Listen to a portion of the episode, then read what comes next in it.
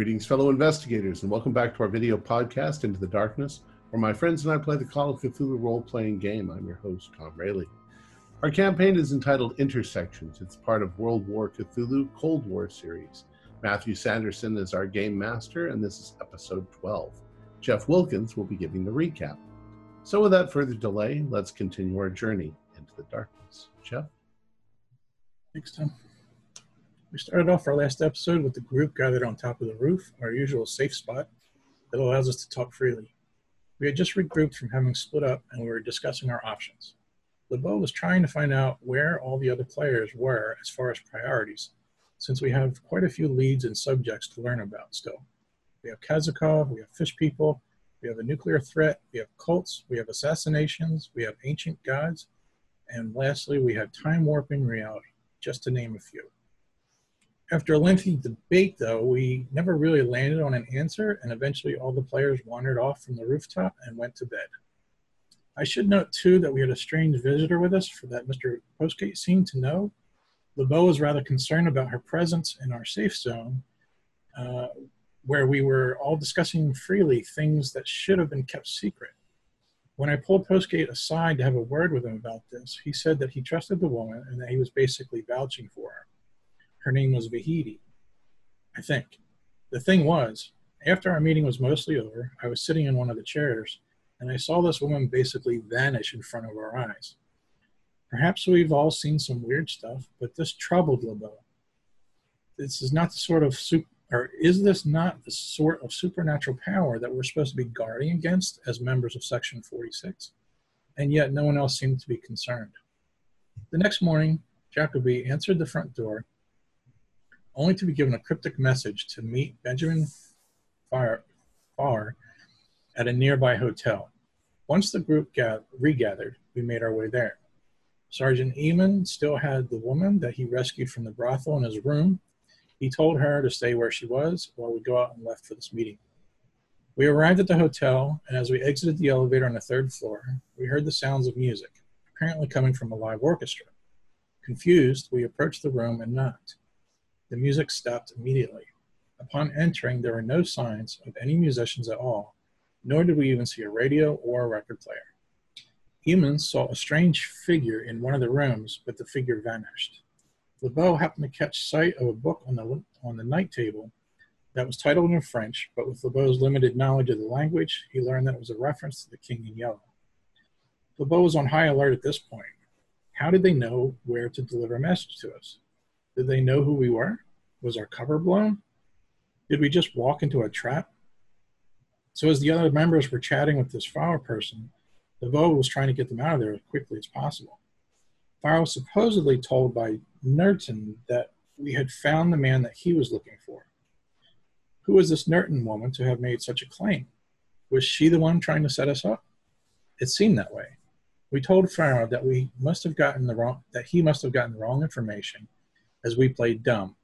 But in fact, it seems we have found the man that Farr was looking for based on a general description of what sounds like Ekmekci. We left the apartment rather abruptly. We got back on the elevator, we got to the ground floor, the doors opened, and there, right in front of us, was Majash.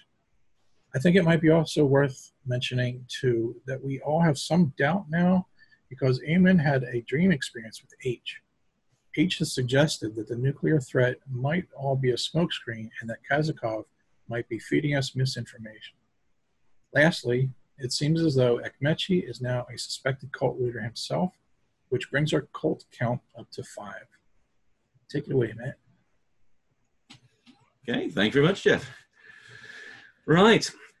As mentioned, you have the gargantuan figure of Majash standing in the doorway, or rather the entrance to the lift, and has just said, "Would you like to, uh, or care to join me for for lunch?" And then has a uh, warm smile. Um, as he does so, um, you can hear the concierge uh, from the front uh, towards the front of the lobby um, call out. Um, in various languages. Starts off in Turkish, but then we'll cycle through English and other different languages. Um, do we have a Mr. Somerton present? Um, there's obviously a look between you as he's in the lift. Um, he raises an eyebrow and calls out uh, over here. At which point, tries to, well, successfully pushes his way past Majash.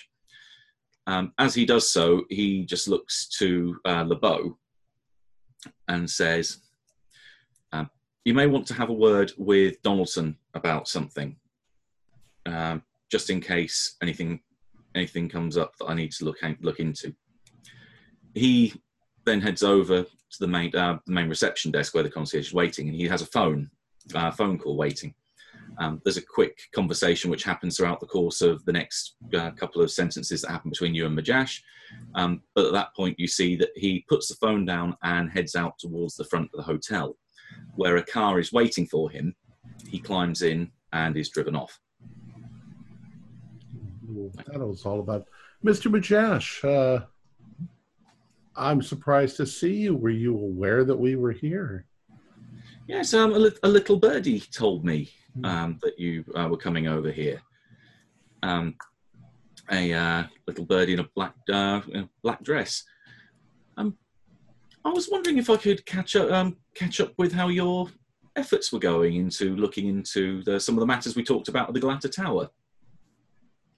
Oh yes, yes. I think we might enjoy that. Ah, good, good. Um, he looks around. Suddenly, we have uh, another person that's vanished, but maybe not the use of time and space.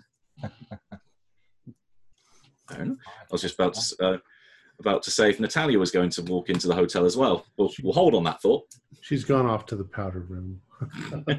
So comes in through the front door. You have a one moment, and then heads off.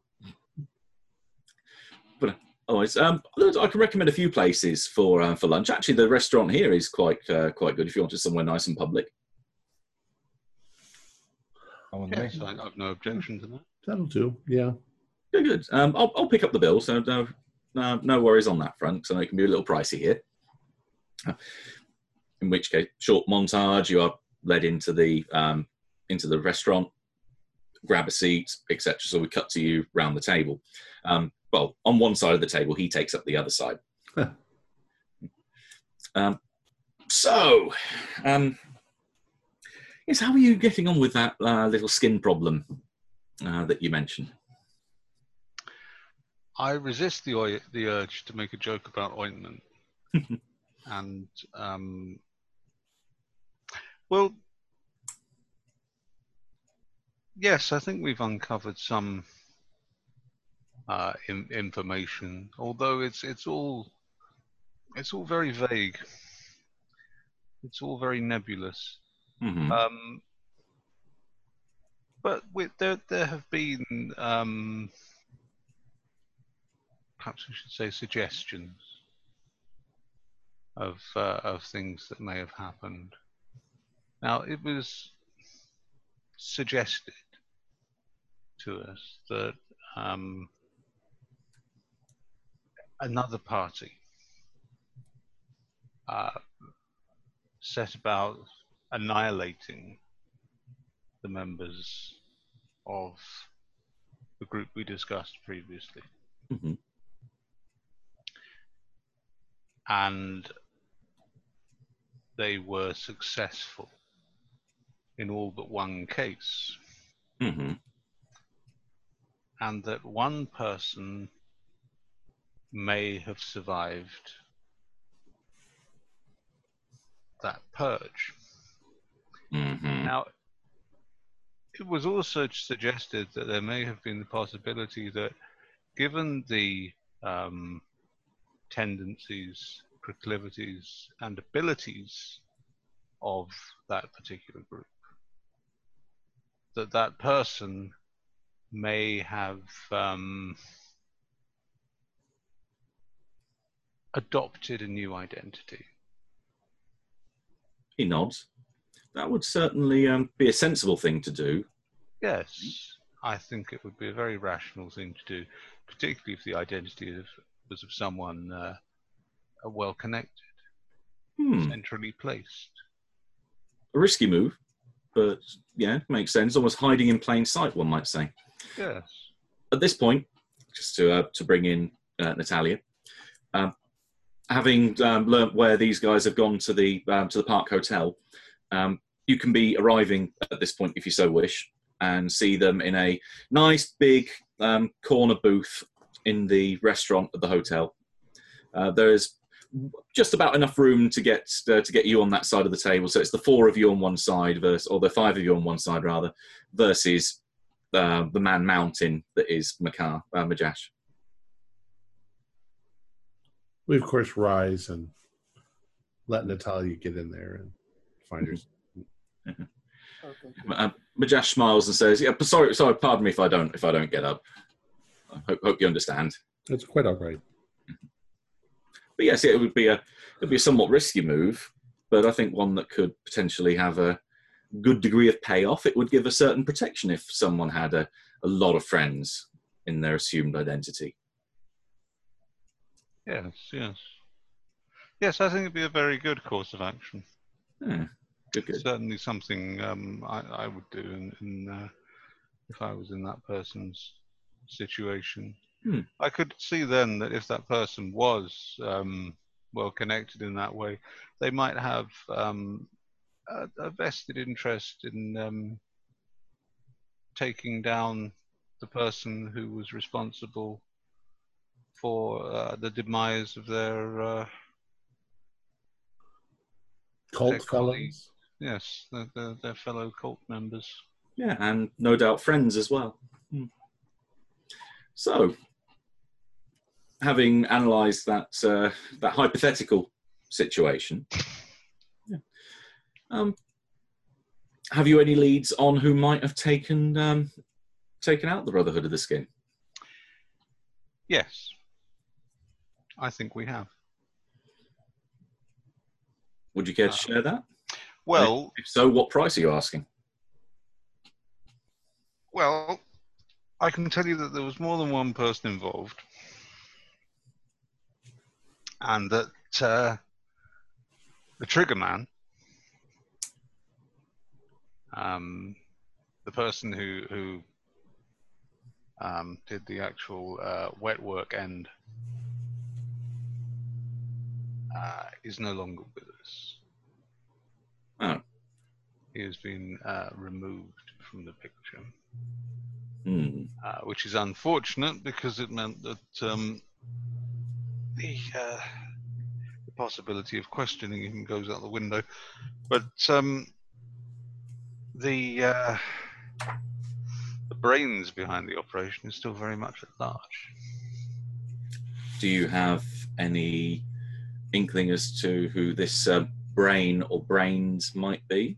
We we have a suspicion, yes, A rather strong suspicion. yes. Um, are you in such a position as to potentially share that again, this hypothesis, or is this something you want to uh, to verify before making any accusations? Well, as I'm sure you understand, from a professional standpoint, um, it, information is a very valuable commodity, hmm and um, We're not quite sure what would be of uh, the best quid pro quo in this case. quite. Mm-hmm. But uh, ideally, from my perspective at least, I can't speak for my, my colleagues, but from my perspective, um, I would be interested in um, ensuring that the information was going to end up in the hands of someone who might be prepared to act on. I'm I'm fairly sure I know someone that would fit that description. Someone that has a very vested and personal interest in this. Yes. You see, the thing is, I, I know someone who might fit that bill as well. Um, and I'm loath to complicate the matter by delivering that information to uh, multiple sources. But who are you thinking of? Um, a European gentleman. Oh, um, who might be upstairs? Possible. Well, would you have any objection to the the person that I know who would be interested in this information, maybe joining forces with the uh, the European upstairs? After all, I think they would both be uh, interested in the same, let's say, the same end result. If there was an assurance that um, this matter was going to be um, conclusively taken care of, then then yes. I am fairly sure from conversations that I've had with, um, like I said, a little birdie in a black dress uh, that told me you were here, um, and from the conversations I've had with um, our French uh, mutual acquaintance, that certain provisions have been made already that are just looking to have a direction to be pointed in. So I'm fairly sure that there would be a decisive move and a fairly quick one as well. Now, the um, I suppose the question from my perspective then would be: Would you be willing to have the effects of this on your conscience if you told me? It was untight, I think. I think you may find that we have a fairly strong degree of amorality amongst us. Except maybe for O'Sullivan. He's a good man. hmm um, just Good men are just ones that haven't. Good men are just ones that haven't become jaded yet. Give it time. Um, just just out of game for a second. Yep. Um, roughly how long were we told to expect that the uh, the cloak would last? Um, they said, yeah, they said come back at least in a week, and it's only been a matter of what one or two days. Okay. Didn't she also say, though, that it's longer for some people than for others? Yeah. Yes. Some some of you rolled well, some of you not so well. Okay. Well, if you'd be able to um, perhaps sound out your your contact, and I'll do the same with mine. hmm Um, and of course, you say you're familiar with, uh, with, with the, the person I've been dealing with. Um, my, as I say, my concern is that something will be done about this matter. Oh, trust me, you give me a name, and you give me a location of where this individual is at a particular time. Action will be taken with extreme prejudice. Well, I mean, we, really need this to be um, relatively uh, surgical. There are um, there are perhaps people around the uh, the person in question who uh, are not connected with this matter, but we would like to avoid um, unnecessary collateral damage. It attracts too much attention. If you would excuse me and uh, Mr. Postgate for a moment, uh, Henry, would can I speak with you in private for a moment? Yes, yes, of course. Um, um, sorry, we'll, we'll, we'll be back in just one second. Please enjoy your food. Um, so we go over and uh, around a corner or whatever where we can speak privately. And I'm Yep. like, uh, I want to know if we're on the same of the same opinion. Do we think that Majash is that member of the uh, Brotherhood of the Skin? I have a very strong suspicion that he is. From what we we come to understand, we also think that the Brotherhood of the Skin and the Black Brotherhood were at least friendly towards one another. I don't know that we would be able to quid pro quo this guy with finding out more about what the Black Brotherhood are up to in this town if he would actually betray them. But we're still concerned about a possible nuclear device. I think handing him a piece of information like this would um, go a long way towards winning his. Uh... No, absolutely. But uh, and he will most definitely kill Ekmechi. Well, I mean, the, the problem we have. I've been thinking about this. He he knows that we're cloaked. He can't find out where we are while we're cloaked. Sure. The moment that cloak wears off, he knows exactly where, where we're going to be when that cloak wears off. He knows we don't know where we're going to be when that cloak wears off. He already knows where we will be when that cloak wears off. We have to assume that. And he'll kill us. Yes, as soon as, as soon as we're as soon as he can see where we are, we're dead. So all, take- I, I, would assume wheels have already been put in motion.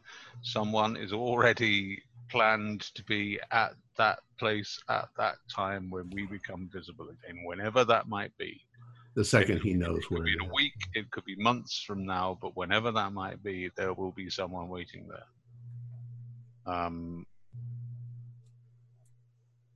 that may continue to even be a threat after he's he's taken out of the picture. However, we we we have to work on the premise that there is a man out there who has effectively blown our cover, who knows who we are, who knows that we have an interest in what he's doing, uh, and is prepared to use lethal force against us. I'm I'm behind you on The, the problem is that if we give the information to Majash, anyone who who goes up against him who isn't cloaked, he's, he's going to see them coming. He's going to know they're coming.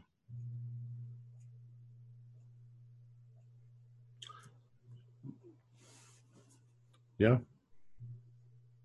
This could not it might might end the exact opposite way we think it is. Could end up with Majash dead and uh and Ekmechi all the more incensed against us. Hmm. But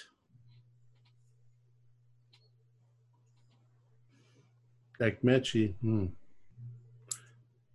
Maybe we should discuss this whole cloaking thing with Majash. If they can't find Majash as eh, you know, he has a way of apparently altering who he is or who he appears to be.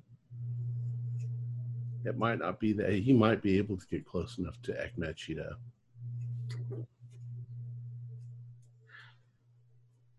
That's that's possible. Um, I mean, the thing is, anyone who isn't, if we give the information to the Frenchman, if he goes in to to, if it turns out that Ekmechi is the man that he's looking for, and he goes in to confront him. Look, when when I was in the office with Ekmechi, um, he tried to do something to me. Hmm? He did something with his hands, and for a mo- just for a moment, I I felt this almost overwhelming compulsion to just tell him the truth, to tell him what he wanted to know. Hmm. And it was only um, just a, a, a combination of just, I I suppose, strength of will and and and, and, and my training that that that, it, that enabled me to, to to resist that urge. But I nearly buckled. I mean, that was worse than being tortured. It was just, I wanted to tell him. So he has some sort of an ability. So I mean, you know, we, we have to be careful. I mean, if, if someone comes up against him face to face, I have a rather he, he could he could do. I, I don't. We, we have no idea what else he might be able to do. I mean, you know what these people, the, the, the, the things that these people have, the the, the, the, the books and the, the the the abilities that they they have access to. I mean, it's it's we have no no inkling of how far these abilities go. What some, if- some of the things that are documented are, are, are, are, beyond belief. Hmm. What if I'm thinking of a game of distractions, a chess game? What if our weapon was Eamon? Uh, he can act as assassin. He's a good shot. So is uh, Robert LeBeau. What if we tell the Frenchman, and the Frenchman goes in without knowing it, as a setup by us, as a kind of a distraction? I think that Ekmechi will probably dispatch him rather easily.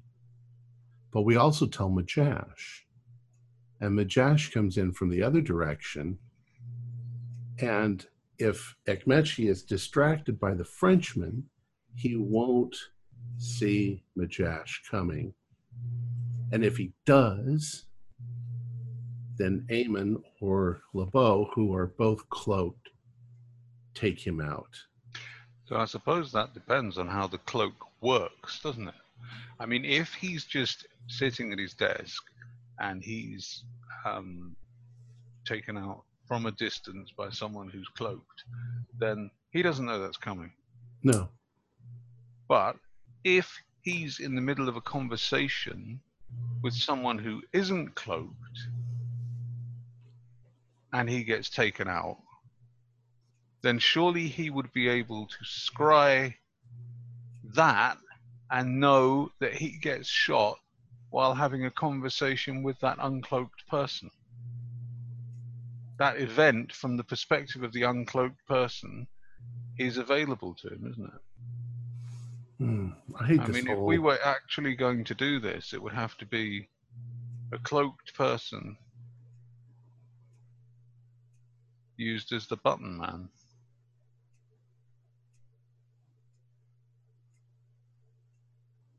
well, I think we we need to need bring. to stall Majash for now. We'll.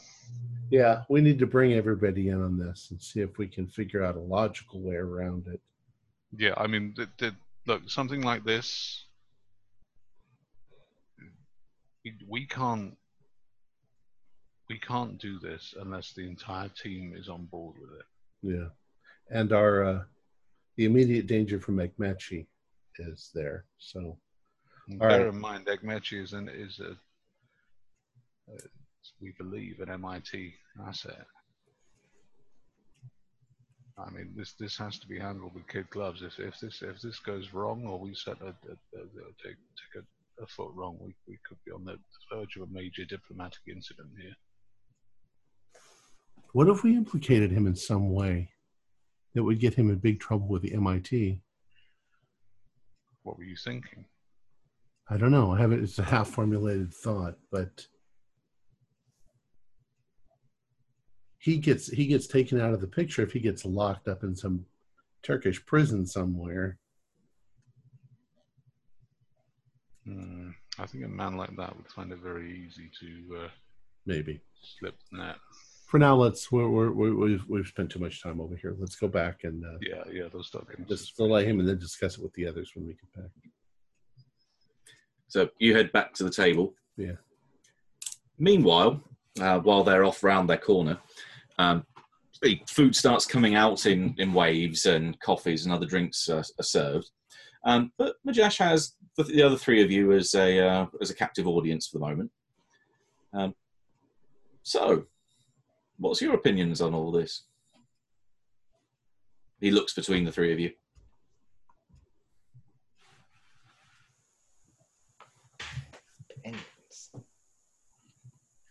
Nope, too busy shoveling food in my mouth and drinking. Uh, Oh, come on, you must have opinions. He looks again between you all. On what specifically? oh, on what's going on in general. The the um, the disappearance of the Brotherhood and this other group or groups, this one individual or two that have taken out the rest of them. What's your deal with Kazakov? What what what are your opinions? All, all the stuff that we've talked about in the Galata Tower.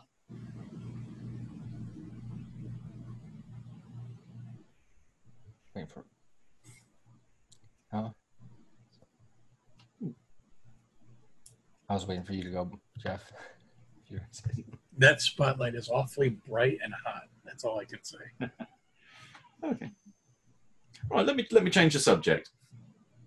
Um, another piece of information that came my way, because I get there's only little bits that come in here and there. What do you know about a Miss Bennett? Works in your particular department, shall we say, at the uh, the consulate. Wait, I, I'm scrolling through the characters here. Open it. Gail Bennett. That's it. She drove us in the car. Mhm. Such a lovely woman, so icy. She's, a, fu- she's a. fu- I'm just like shoveling food. and like she's. She's a fine looking lass. it's just like You're- You're a man after my own appetite. Did I ever say that? hungry. Huh. Oh, All these muscles don't feed themselves. And, you know, Oh, I know exactly the same thing. He holds up um, a limb that, that just droops.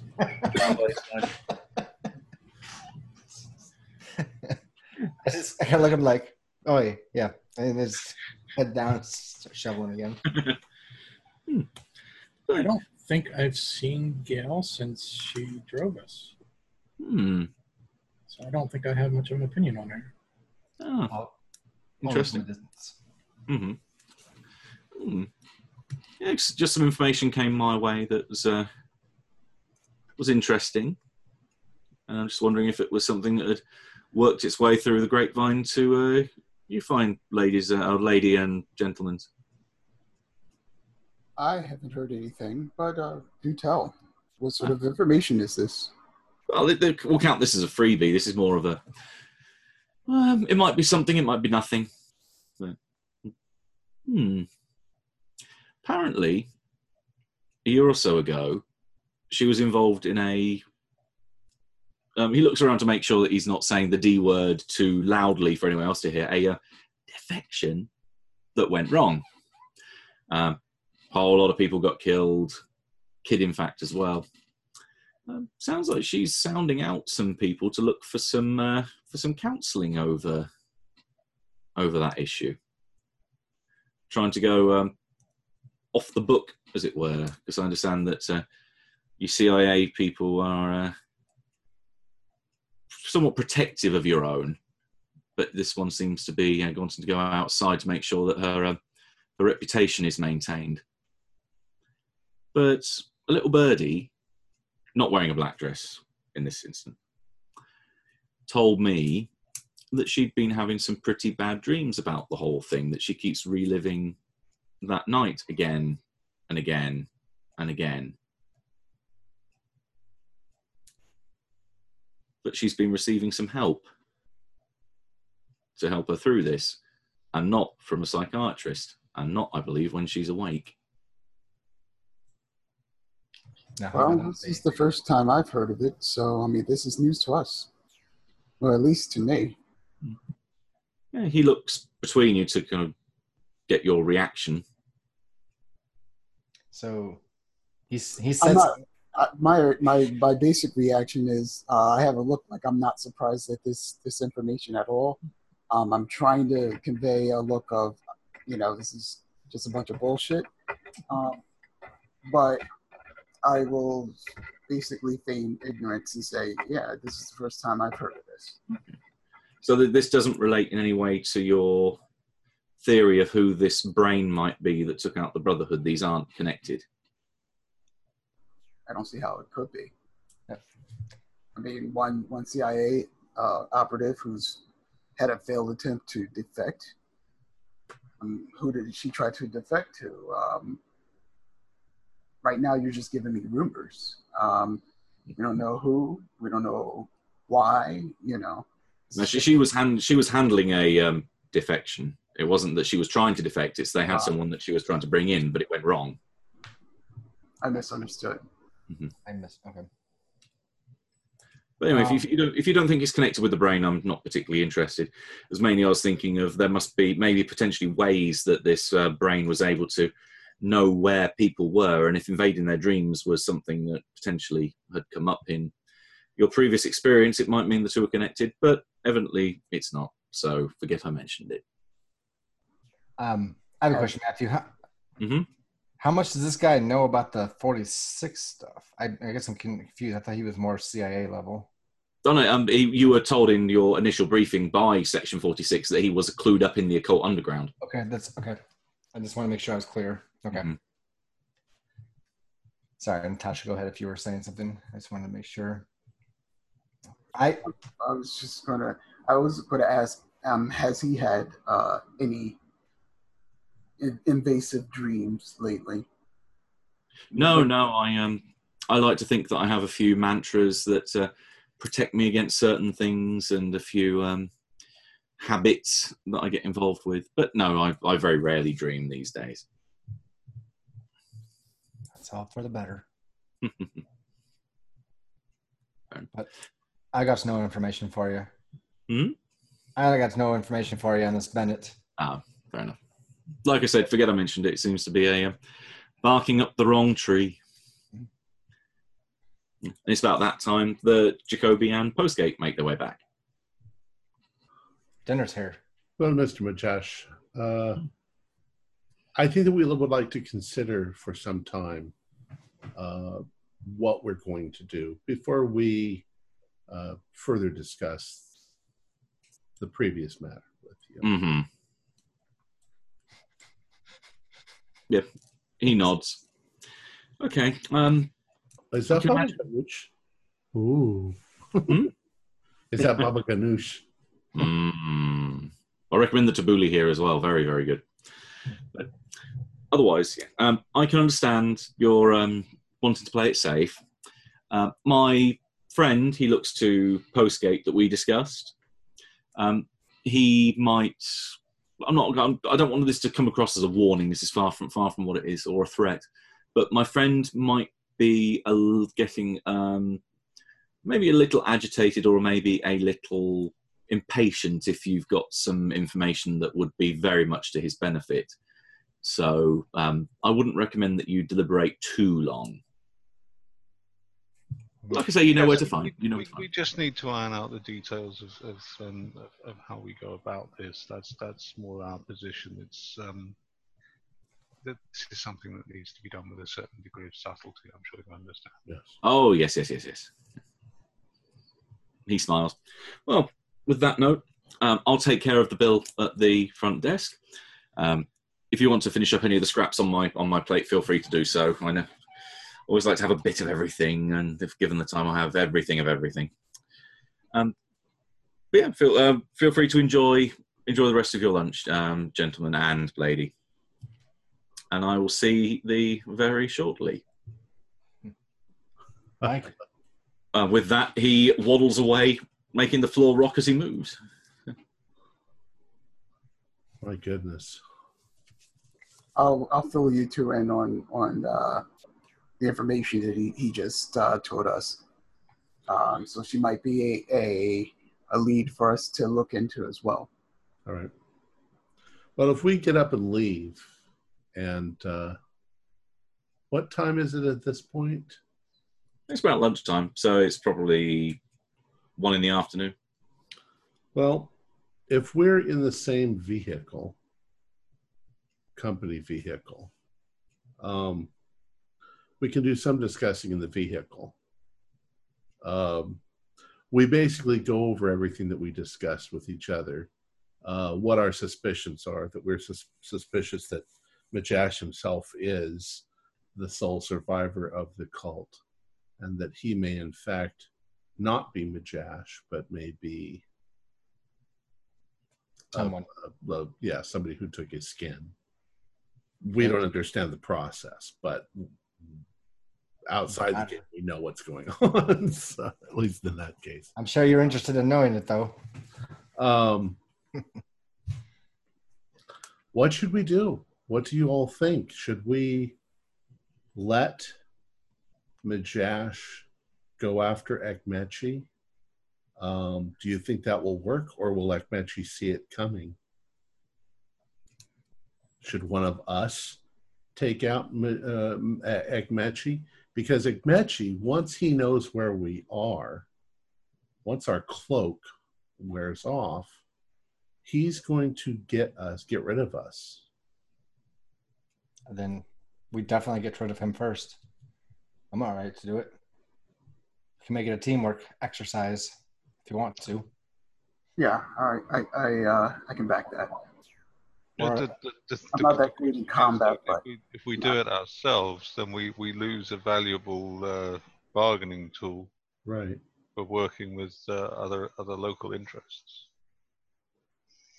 But But if we let the Yeah. local interests do it, we run the risk that they might completely screw it up.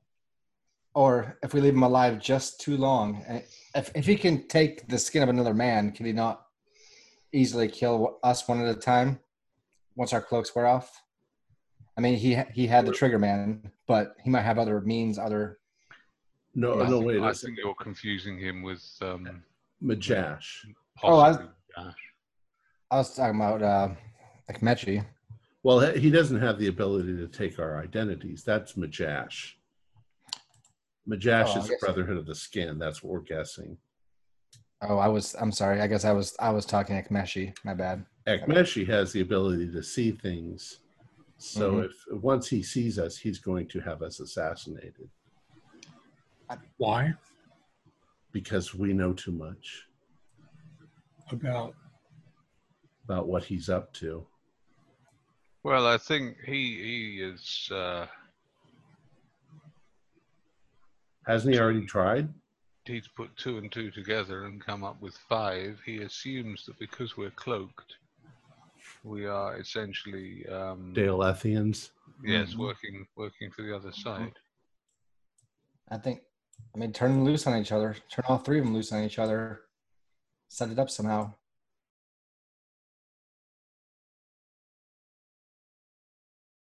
so just to simplify this for for me and LeBeau, uh, Ekmechi is a bad guy and Majash is a bad guy, I'm and we're trying to we're basically trying to eliminate both. of them. well, I assume that everybody that we come across is a bad guy. Going Well- going that way, you're you're a bit more safe. we can we that it's subjective because Ek, uh, um, Ekmechi is definitely a dangerous individual. He's assassinated people Yep. to get what he wants. That makes him a dangerous individual, a bad guy. Majash, if he's the last of the Brotherhood of the Skin, I'm not sure how much of a threat he is in any to anybody anymore. His cult is dead. It's it's now a cult of one, and uh, He, but he other has, a, go ahead. he has a friend though. You were talking about that he said Yeah. that could be that his friend could be very dangerous. Well, I kind of got the impression that the friend was really him because he's pretending like there's that he's the information dealer. That's what he was alluding to. Right. Okay, but it doesn't mean he's not dangerous. If he's a cult member that's been around that long and survived, he's good at it. But He can- there's no cult anymore. So He, he still might have tricks up his sleeve. it's true, but I'm not sure how much of a threat he is to anybody else. I mean, yeah, he could restart his cult, but if if that were the case, why didn't he do that sometime a long time ago? It's just it's it's it's some stupid old religious belief that's Well, perhaps perhaps he's been waiting waiting for the proper time, um, particularly Mm-hmm. when you have these other groups who are going around um, fighting each other. He might st- lay low and Well, it's possible. From what we know of the of the Brotherhood of the Skin, though, they're a they're a bloody, insane sort of. How how do you recruit new members? Uh, True, but you know, sometimes people can learn from their past mistakes. I'm not saying it's not possible. I'm saying that it just doesn't seem. It seems like he's the least threatening. He's not going to wipe us out because we know too much. Because what do we know? You or know? he could he could be using us uh, to help wipe out everybody else and then eventually take us out. I mean, No, maybe. the way I would do it, I, I, I don't know. yeah.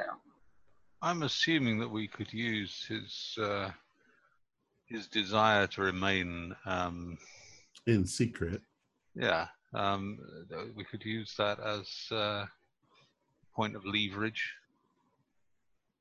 with him. Uh, math. However, he's trying to remain secret from the man we want him to bump off. So once he's out of the picture, then it does complicate the matter. Jeff had a question. as a member of 46, Mhm. is that one of our tasks then? I mean, like, isn't that kind of like what we're supposed to be doing right now? Is eliminating these threats? If you count them as a threat, Yeah. It's really down to um, a, a lot of the initial briefing was laid on your shoulders to determine what is and isn't a threat. Okay. So if you believe he's a threat and you feel strongly that that is the case, then yes, it is your job to remove him. But if he's not, again, it's your it's all your call. Okay. Whether he's a good or a bad man, I mean, there's lots of bad people out there. To what do we have to waste our time eliminating them if they're I mean, I mean, I, I see your point, and I and I agree that you know being a quote quote cult of one is not high priority, and yet the opposite view to that it would be that the best time to eliminate a cult threat like that is to get them while they're weak. So, like like you said, I mean, Well, I think that the, the, the Brotherhood of the Skin was incredibly weak, and they were wiped out because of it. For all we know, I mean, we're kind of thinking leader. This uh, he might not even be a leader. He might be some low level member of the cult that But just happens to be the sole survivor. Of the, He's, he's high enough. He's high enough in the pecking order that he's got access to the, uh, the skills and techniques that enable him to adopt another man's identity. maybe. I I just I'm just saying that on if we're going after people, he's he's probably on the low end of the of the threat thing. Uh, Ekmechi is on the top right now. So where does Aigu fall? See, I don't think she's much of a threat either. So far, all they seem to be interested in is knowledge. Can we use her for the same thing? Maybe draw them all in the same room. Have Well, I've, I've really. What? What? What? There's elevator music playing I'll somewhere. be back in the lift. Uh,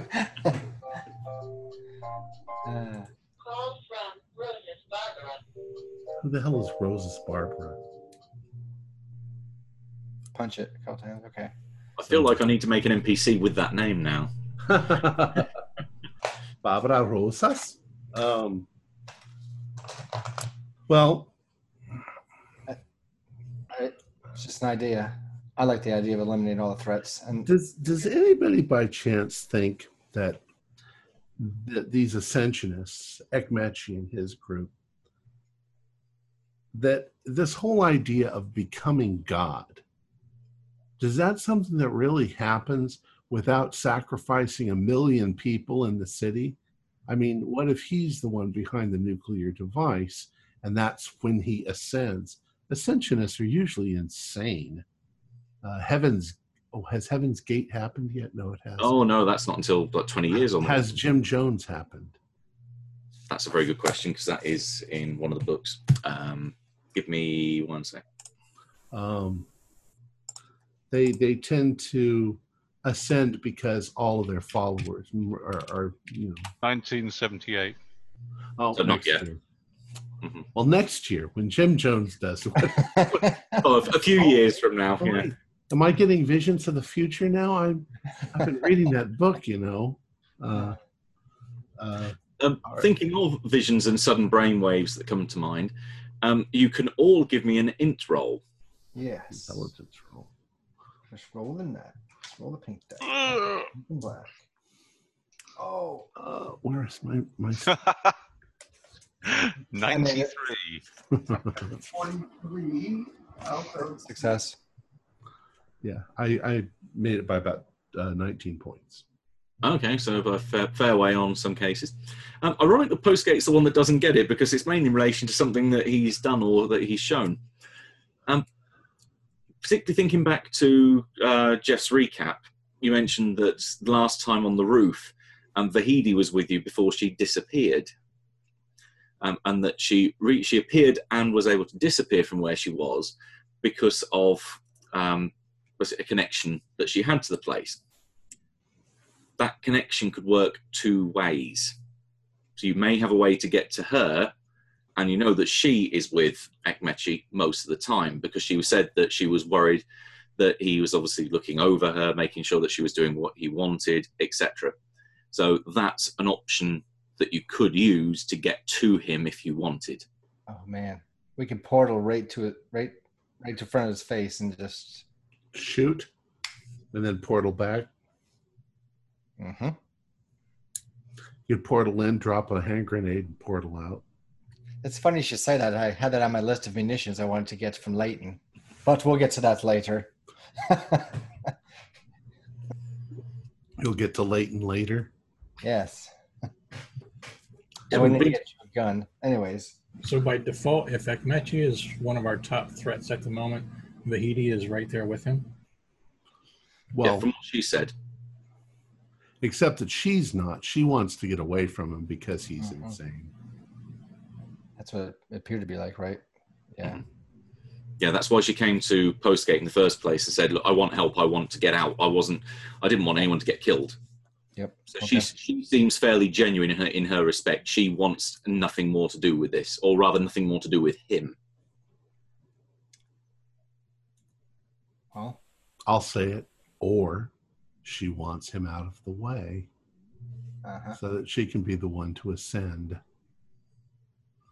Well, she made no beef about the fact that she thought it was a good plan and that she wanted to join him. But she knows it is too risky doing it here, and she knows that it is too dangerous because she doesn't want anyone else getting killed. She wants power, but seems to be fairly benevolent in this. Okay. Or that's just how she's appearing to us. That's that's what she would say to Postgate in order to. In any case, we are in 46. Our our our mandate is to get rid of any threats that threaten the city, the people, anything like that. And all we can do is do what we we we think we is the right thing to do. So yeah, Unless we're going to talk to possibility we're all deluded and the bad guy here is the guy who brings the elevator up but that's not that's not what that's, that's we just got to do what we got to do. So i say we got to get rid of ekmechi. The question is is do we get one of the others to try or both uh, fa, fa, the french guy or the fat guy Well, I I think that's something that we should um, we should quietly mull that over while um, while getting on with the other business. okay What what other business do we have? What's- what's Well, We need to find out whether this nuclear threat is real. I told you what I had. We could uh go to sleep and I'll ask questions. What if I ask the question Is the nuclear threat coming from the Black Brotherhood?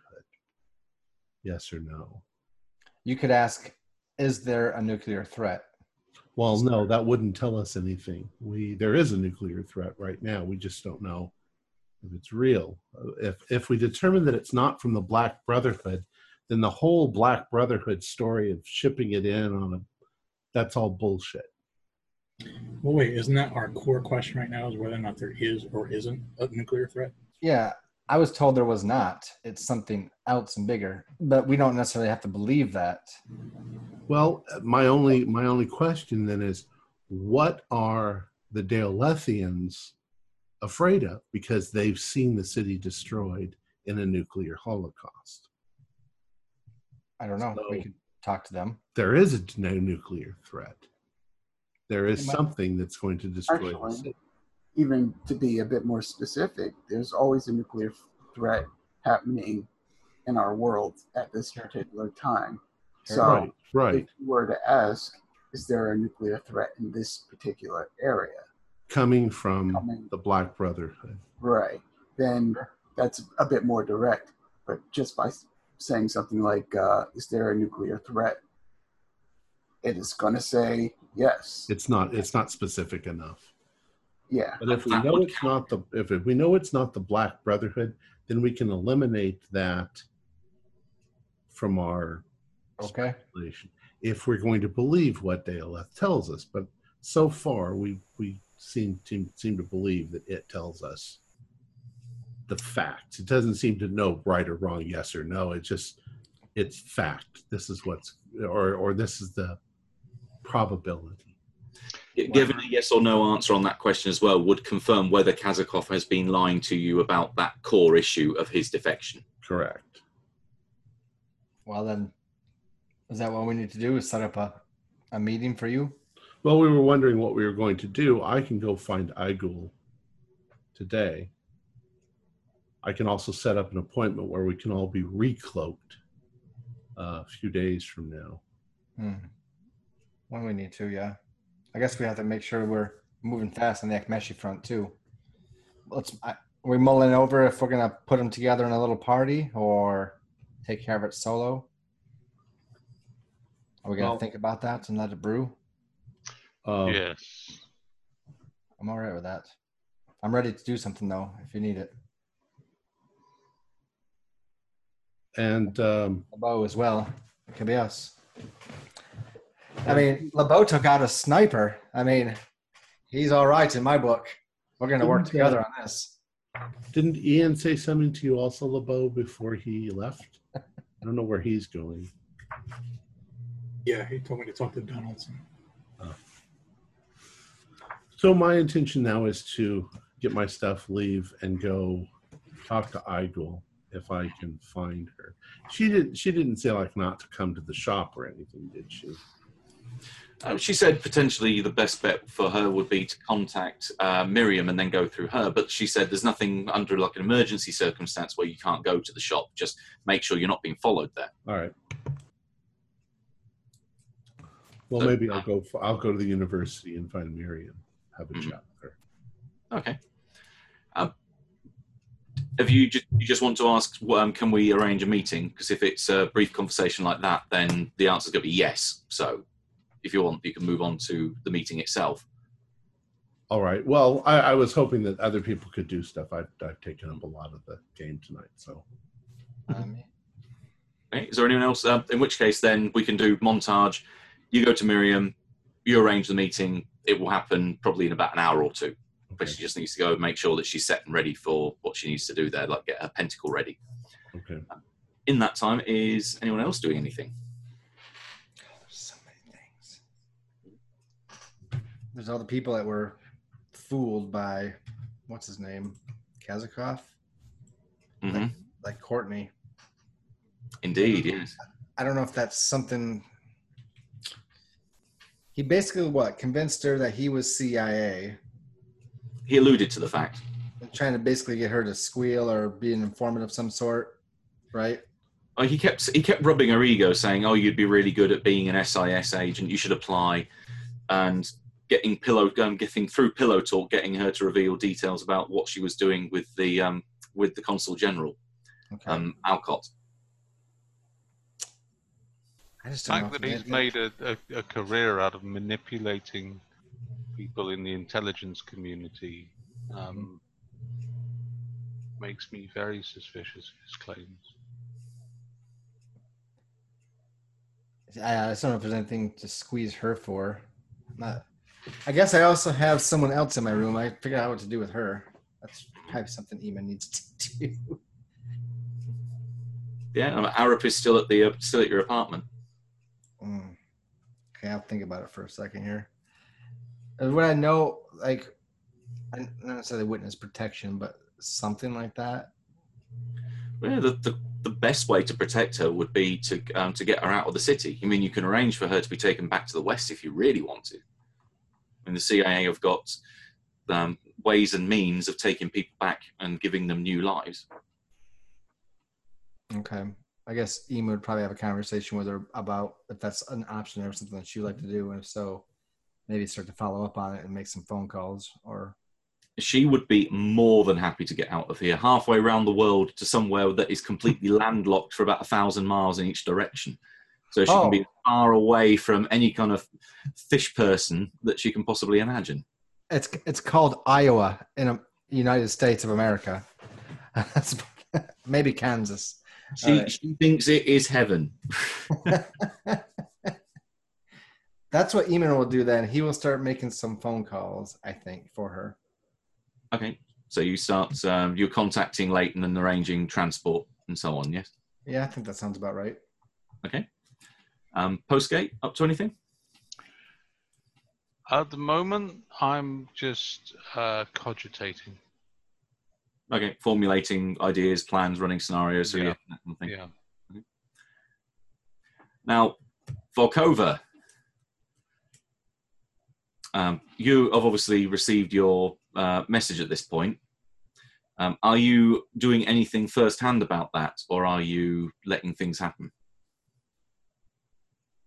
I'm gonna let things happen, um, and I'll let um, let them contact me later to keep me up on on the uh, progress of that. Okay, well, nothing is going to interfere with it because no one's gone searching or made any attempt to get in touch.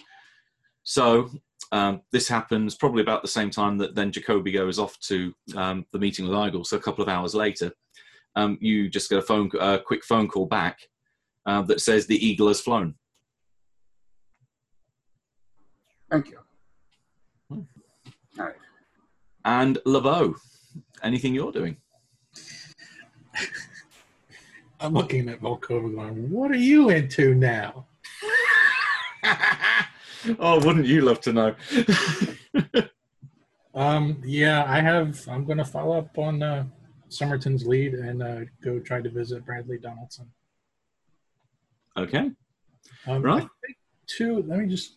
Uh, am I correct in a long time ago? I think we requested uh, information about the boat.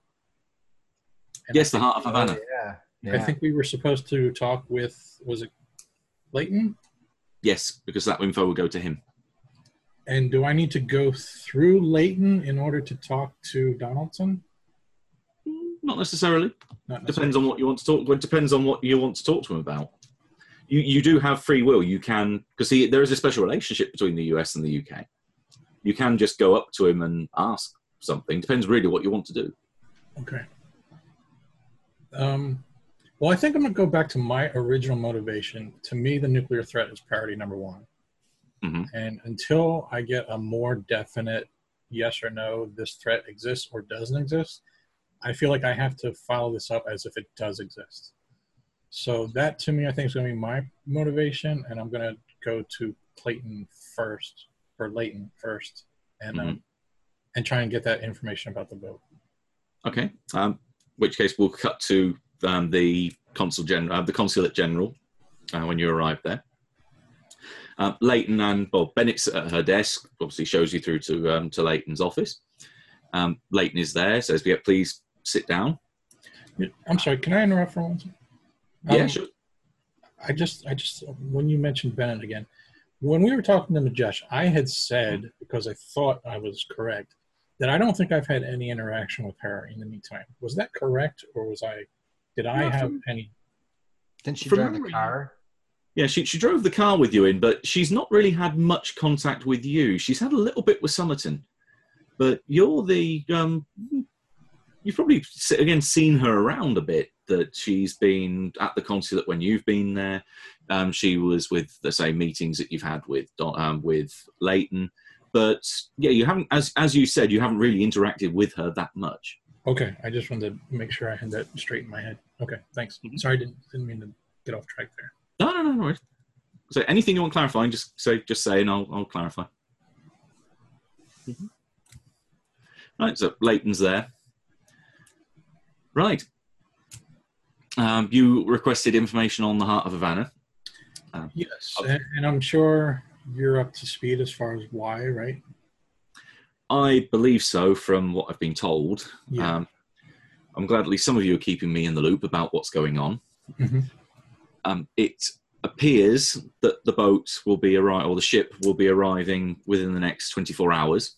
Um, it looks like it's uh, skipping some of its previous uh, designated stops and is coming directly here. Um, it's it's a boat that's been, or a ship that's been around for some time. Um, this is not an unusual trip for it. It's part of an established route. It will eventually go up to Sevastopol from here. Um, it's a effectively ca- a cargo ship, but it also does some, uh, from what we've told, it does carry some marine salvage equipment as well. Um, it has done a few dives on wrecks before, um, mainly in low uh, low waters, but is equipped for deep sea uh, recovery as well. It's it's not anything that's ever really flagged on our radar as being anything problematic or anything suspicious. So, what what kind of angle are you are you looking for here? Well, it seems to be a core. Um, I'm not sure what the right word is. Trigger trigger event hmm for this possible nuclear threat. It's, it's a delivery mechanism for a for a device. Yeah, Is that is that what you're suggesting? as I understand it, it could be. Although that's kind of why I'm here because it, it may just be a signal. It may just be okay when the boat arrives in port, then Mhm. put the nuclear device on the train and send it up somewhere Okay. else. Um, so that's what I was curious if number one, if we knew anything about the people on board, like is there anyone of importance or who would be um, tied to a nuclear threat through uh, it's coming from Cuba, right? Yes, it's come from Cuba and it stopped off in a few ports on the way through, uh, mainly through the Mediterranean. Uh, there was, we did do some digging around um, at the last port it stopped in. It stopped in Marseille, and there was um, something that came up from one of our operatives there that they were taking some photos to see if there, were, there was any suspicious payload or if there are any suspicious characters on board. It doesn't look like it's carrying anything above decks, and as far as we can tell, it's not carrying a inordinate amount of cargo. Um, the waterline's consistent with it being in its reg- regular position and so on, so we get the idea of displacement weight and, and so forth. Mhm. Um, but there was one person that we caught in one photograph looking out of a porthole that we couldn't immediately identify, especially as part of the crew roster, because none of the crew are female. But there was a female on board, and she was looking out of one of the portholes and was caught in one of one specific photo that was taken. Um, we've run the ID of the individual, and it appears, it's just consulting his notes, that um, the individual is an Isadora Markovic. Um, she is a known um, TASS reporter. Um, TASS is like the Russia um, that you would know anyway as, as, as a character, um, is effectively a Russian news agency, um, state controlled. So, why, here's this latent to yourself, why would the Russians have a journalist on board the boat? Yeah, that's now, as I understand it, Kasakov is the one that told us about the boat. Yes.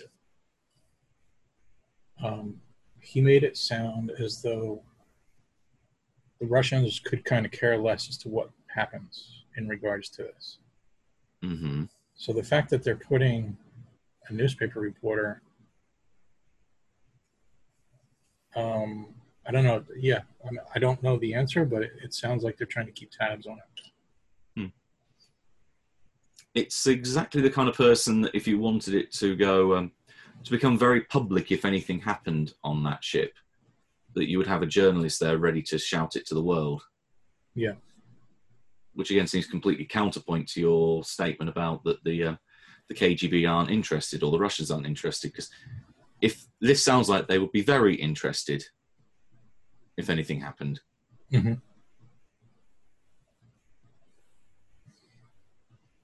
Okay. Uh, 24 hours. Hmm. Is the door It'll be in dock. It'll be in dock for another 24 after that. So it's only going to be here for a day. So what's going to happen to it is going to happen to it in that period. And I don't suppose, I, I, I'm guessing we would be tipping our hand if we were to intercept the boat before it arrives. In other words, I don't think we have evidence or anything that would suggest that there's any nuclear threat actually on the boat right now. hmm Is that Correct. It it it appears that there is nothing on board, but that's not to say that we know that there are protocols in place to prevent the proliferation of miniaturized nuclear weapons, but it's not necessarily to say that there isn't one on board. Mhm. Um, the nuke could be a suitcase, Yeah. for all we know. It wouldn't affect the waterline. We just honestly we just don't know, but it doesn't look like there's anything on board. That's all we can tell, but that's just appearance. Were it not for those photos of the woman on board, is she on the books? Is she? Is is there a written record of her being a passenger? No, this is why uh, this is why we started looking into it because all the crew that we had the manifest for were male. There was no female name on there, and it's only because that she's someone that's cropped up on our radar as being a person of interest, being that she works in um, Soviet state-controlled uh, media, that we even recognised her. Yeah. Okay, so she's she's entering the country illegally. That yeah, indeed could be. So we, we can potentially stop the ship in the mid uh, the mid Mediterranean. If we find nothing, we're going to be re- we're going to be have uh, we'll have an international incident on our hands because we're stopping the boat of another na- the ship of another nation. What will ultimately turn out to be a, oh sorry this is a big misunderstanding. Um, we could get a lot of egg on our face. Right. But then again, if we do that when she turns up in um, turns up at the port of Haydarpasa, and there's still nothing on board, and we go in, we're going to make the Turks look like Burks because we've just done it on their doorstep, potentially implicating them that they gave us the go ahead to do this. So it's it's either we do it in the mid um, in the mid ocean, and we potentially risk uh, making fools of ourselves, or we do it at the port and make fools of ourselves and the Turks in the process. Hmm. You, you can see the dilemma I've got here. Yeah. What about red tape? Is there any way to tie the boat up with red tape as far as, um, you know, somebody called in a bomb scare or, or something and we need to search your, you know, is there any way like to delay or to throw off their planning of events? Hmm. You can see cogs starting to work in his head. Well, a bomb scare would be good if there was actually a, if there had been a tangible threat beforehand, so that it didn't come out of left field. But I don't fancy the prospect of just bombing innocents. That would uh, if that if that ever came out, then we'd be in a whole heap of shit. But just when when you want terrorist attack, there's never one when you need it. um,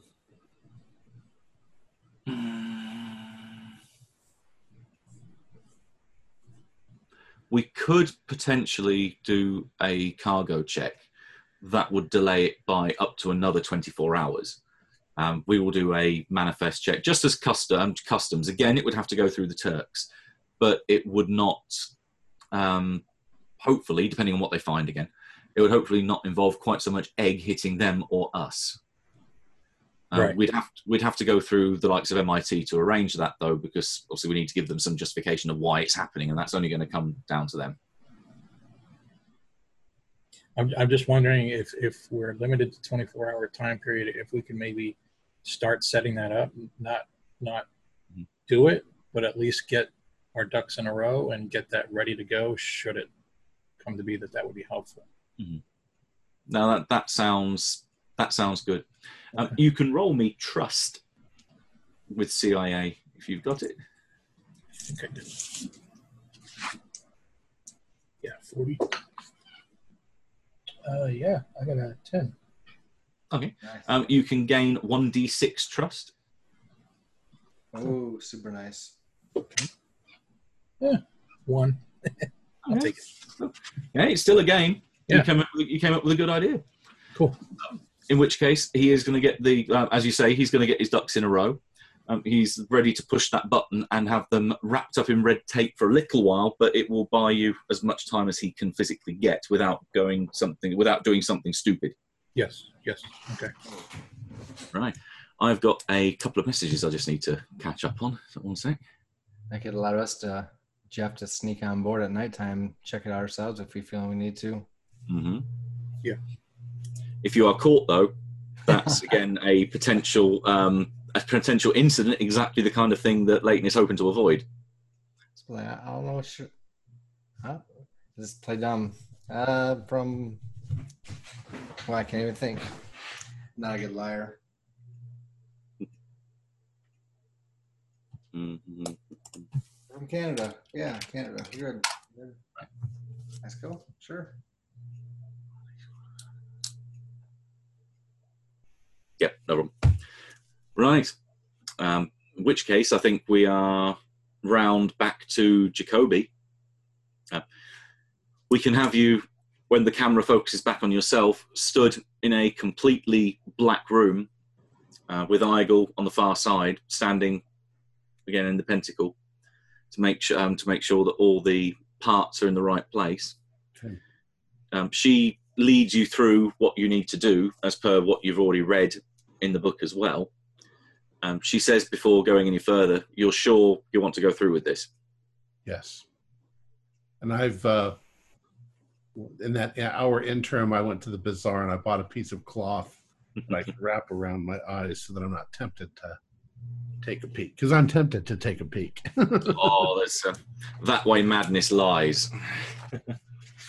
right, let me the spelling question.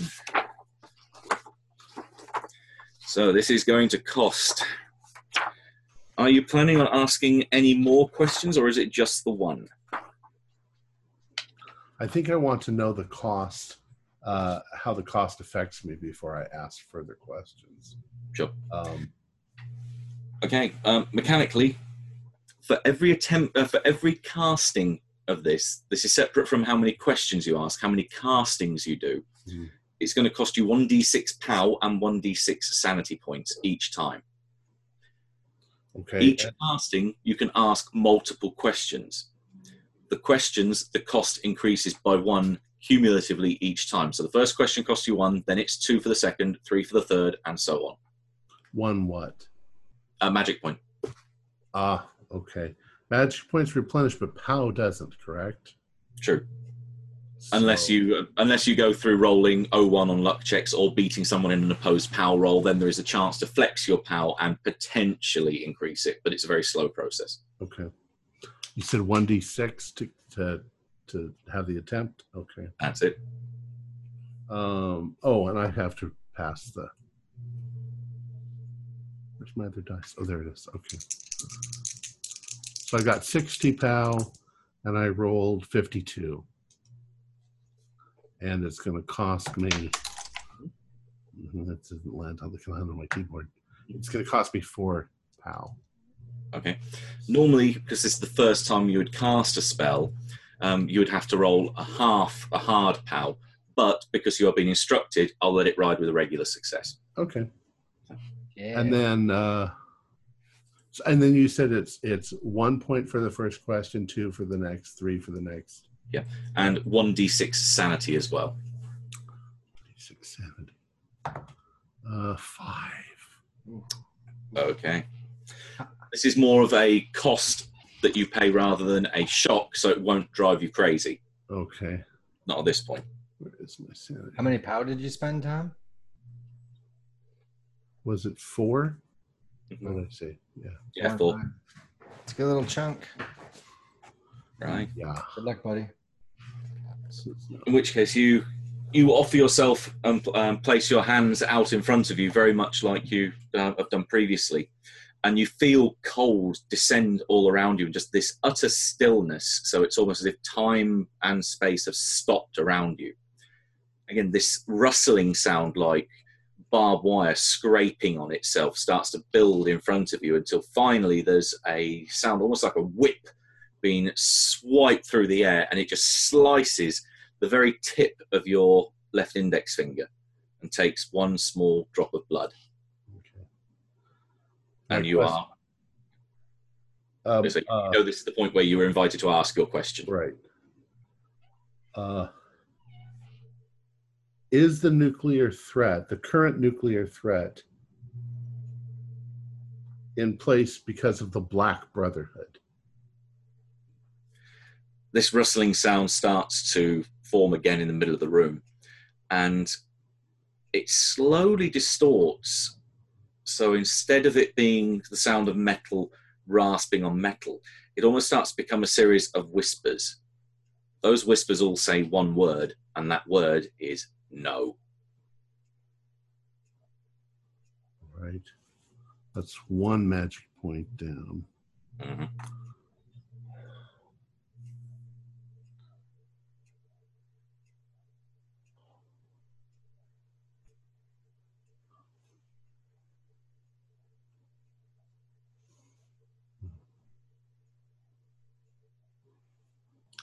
Is I'm going to ask a second question. Is LeBeau good looking? Well, I think he, There's only one answer there, surely. Mirror, mirror on the wall. especially in the shower. Although he doesn't know that I can. Okay. Okay, I didn't open that Uh. Uh, is hmm.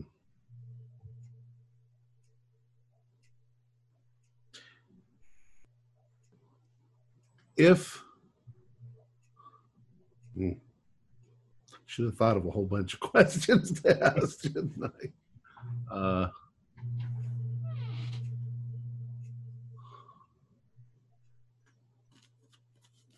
uh, Do you want to think for a bit before I then pause to go to someone else? Or Sure, sure, yeah. right. Um, I think we've dealt with. So, are you still cogitating postgate? I'm uh, covering the walls of uh, my apartment with post-it notes at the moment. Fair All enough. of them with cryptic bits of, of nonsense written on them. That's my system. That's how I do it. You, you are uh, making a, yeah, a glorious mess, shall we say? Then. Fair. Um, anything Talia's doing after you hear your uh, after your message comes in? Yeah, I was trying to think of what else I can do um, that could be effective uh, for for the group. Um, you know what though? Uh, what I will do is I will. I guess I'll do a bit of research on these these cults, see how they they operate, um, see if we're missing something, um, and discovering which one may be be uh, responsible for this potential nuclear crisis. Okay. Um, you can give me a Cthulhu Mythos roll, or you can give me a Tradecraft roll.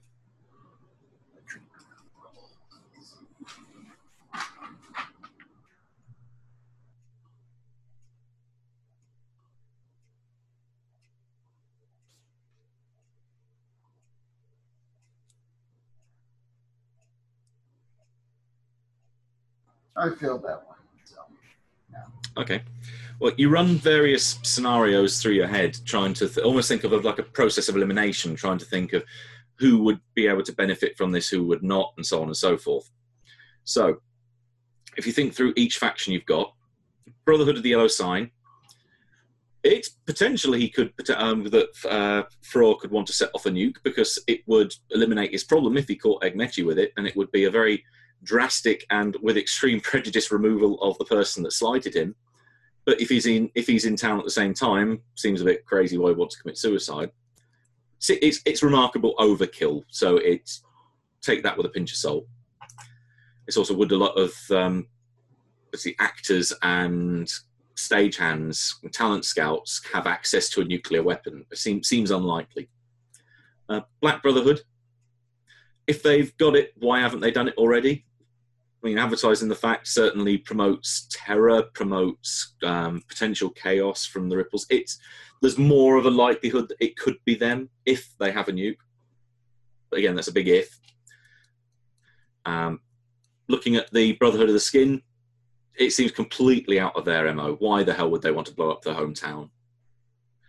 Um, the disciples of the Tesseract, they've seen that the nuclear apocalypse is coming, but as you've hit, you hit the nail on the head already, saying that it's always present. They have just they've just seen what might be the inevitable outcome of the Cold War. But does it have to necessarily be now? Okay. Now, just to clarify, the uh, Tesseract folks and the ones who want to ascend are these the same? No, they're, they're two different groups. Um, Okay. The Disciples of the Tesseract are led by Iagul. They're the ones that are based in the bookshop. Uh, the other group, the, the Ascension cults, as, uh, as you're referring to them, they are led by Ekmechi, and they are somewhere else. Um, in fact, you, you did actually get told where they were. Um, Vahidi said that they were based in Leander's Tower, so in the middle of the Bosphorus. Okay, so I mean, looking at all these groups, I think the the uh, the Ascension group are the ones who are more likely to do so. Um, like you were saying, um, these other groups want to, I guess, maintain their power. And how are you going to maintain it if you destroy everything? Whereas Mhm. these folks want to ascend and leave their earthly vessels to become something other. So, in my opinion, they're, they they should be our, our main focus. It's a reasonable hypothesis. Yeah, and I'll, I I mean, eventually when I get, uh, when we go back up to the roof, I'll bring it up. Mhm. Yeah. But yeah, pre- pretty much that's what she's doing. She's doing some research, and even though she didn't really come up with anything new, um, it did spark this idea. Mm-hmm. And ideas are what count. All right. Amen. So you um, you've had a conversation. Most of this will probably end up going through Bennett then, as uh, Leighton apparently has just gone into a meeting with someone, uh, a rather important meeting by the sound of it. Um, but you have put in place everything you need to get Ayup um, out of uh, out of the city. Um, the earliest that she will be able to leave is tomorrow morning. So you have her for one more night if you are happy to get her out of the country. She is certainly happy to leave. All right, I'll take care of her for an evening. I don't think I have much planned right now. Mhm. Um, and, and, and he's talking to Bennett, right? Yeah. And now here's my second thing. I want weapons. And he goes off. On, he goes off on this little list that I copy pasted. Yep, no worries. Um, she is more than happy. Um, you know that she is wet works. So you you are asking the person that has no objection to you to being asked basically, Oh. can we get some guns? I didn't know that. I, I have a new fondness for this lady now. Okay. Oh yeah, yeah. She um she mentions to you so when you start listing off these items that she um she actually opens up a little bit. Oh, nice. that um, yeah, I- I don't know if you know much of my background, but I used to work in um, U.S. Air Force intelligence before moving over to the CIA. Um, being a trained sniper, I've had a few um, issues that, or a few missions that would involve the use of much of this equipment on the list. So I can, uh, I can just recommend or wish you good hunting. Oh, I I appreciate it. Thank you. And now that I know that, we're gonna have to um perhaps get together sometime and discuss militant operations. Well, if you if you need any help on any op, just give me a shout. I will I will do that. Okay. Yep. Um, she says she'll start processing the requisition papers. All right. And I I was also on the side. I, I guess, and maybe beforehand he would check with the rest of the group and like, hey, I think things are getting a little crazier. Does anybody want any type of thing, any type of extra munitions, just in case? And he would get those requests. I already requested a, handgun for Jacoby because I know he wouldn't do it himself. So I just I took that on myself to do that for him. But anybody else, you know, Yeah, I'll I'll, I'll go for some some uh, some equipment as well. I mean, I can't have uh, Robert having my back all the time. You know, taking out that sniper like he did. So, I need I need something to protect myself with. Sure. yeah, Eamon would take the full list of anything else. You know, we can talk about it later. Doesn't matter now, but and be like, here it is, and then I think that's about it for him. Then go back to check on her and tell her what's up, and and then just hang around until someone needs him. So Gotcha. Right. We'll loop back round to Jacoby again then. Have you had any thoughts on what questions you would like to, for other questions you'd like to ask? Yeah. All right, so I'm standing there still with my hands out. Um, hmm.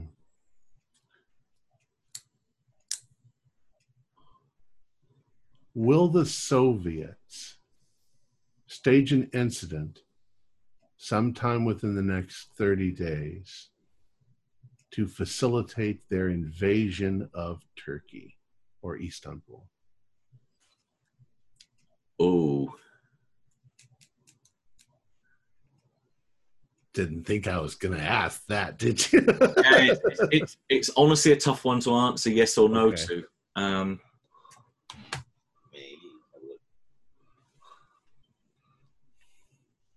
It's the first time ever that Daleth has ever answered. Maybe. well, no, Yeah. because we know that he sometimes answers in probabilities. mhm. So the answer might be 60%. it's not so clear. Ask again later. In which case, this I did put a contingency in for this partic- uh, this particular uh, incident. If the question could be answered with both a yes and a no, no cost is paid. Oh. So when you're listening to that rasping sound, you have a conflict. Some voices say yes, some voices say no. Um, there is there is another there is another factor at play here.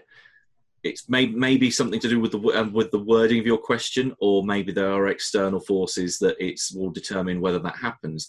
But at the minute, that is in flux. it's not set in stone. Correct. All right. Um, uh, well, my final sets cost me two points. Well, that doesn't cost anything because Oh, they say it it was a yes and no. All right. Um, hmm.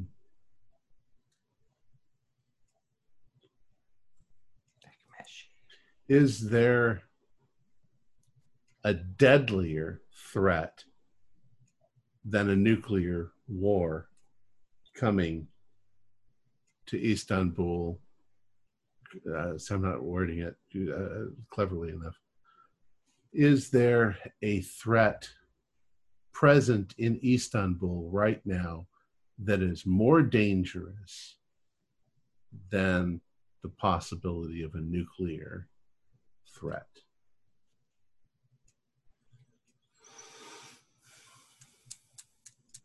Dangerous in that Mhm. more loss of life, more.